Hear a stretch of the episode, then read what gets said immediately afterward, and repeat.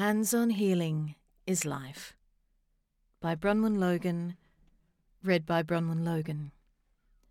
When we talk about the system of Reiki and the five elements that it consists of, it often sounds as if each of these elements exists in isolation meditations, precepts, hands on healing, symbols, and mantras, and Reiju. Which, if we think about it, we know is not true. How can we meditate without the precept, be true to your way? Or how could we perform Reiju without the precept, do not worry? The system supports itself, but also the system supports life. This is apparent with hands on healing. You could say that hands on healing is just an element of the system of Reiki, but actually, it is so much more than that. It is a part of our lives. This is something that has become more prominent for many during the recent COVID times. To safe touch another being feels right. It lowers the cortisol levels in our brains and strengthens our immune systems and our killer cells that keep our bodies free from dangerous disease. It's how we connect at a basic level, body to body. When we touch, we learn about each other and about ourselves in the world. Our sensory neurons are fired up and relay information to the brain.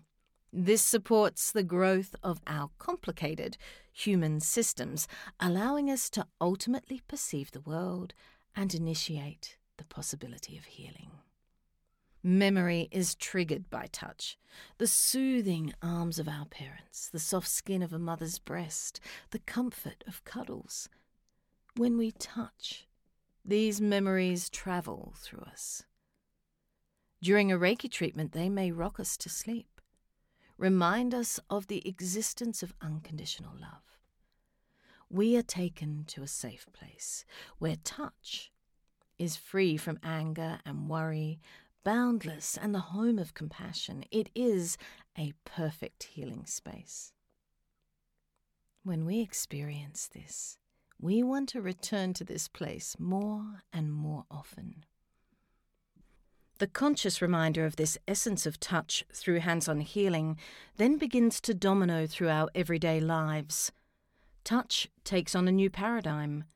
Being with others and just simply placing a hand on a shoulder or shaking a hand reminds us of our interconnection with everything and everyone.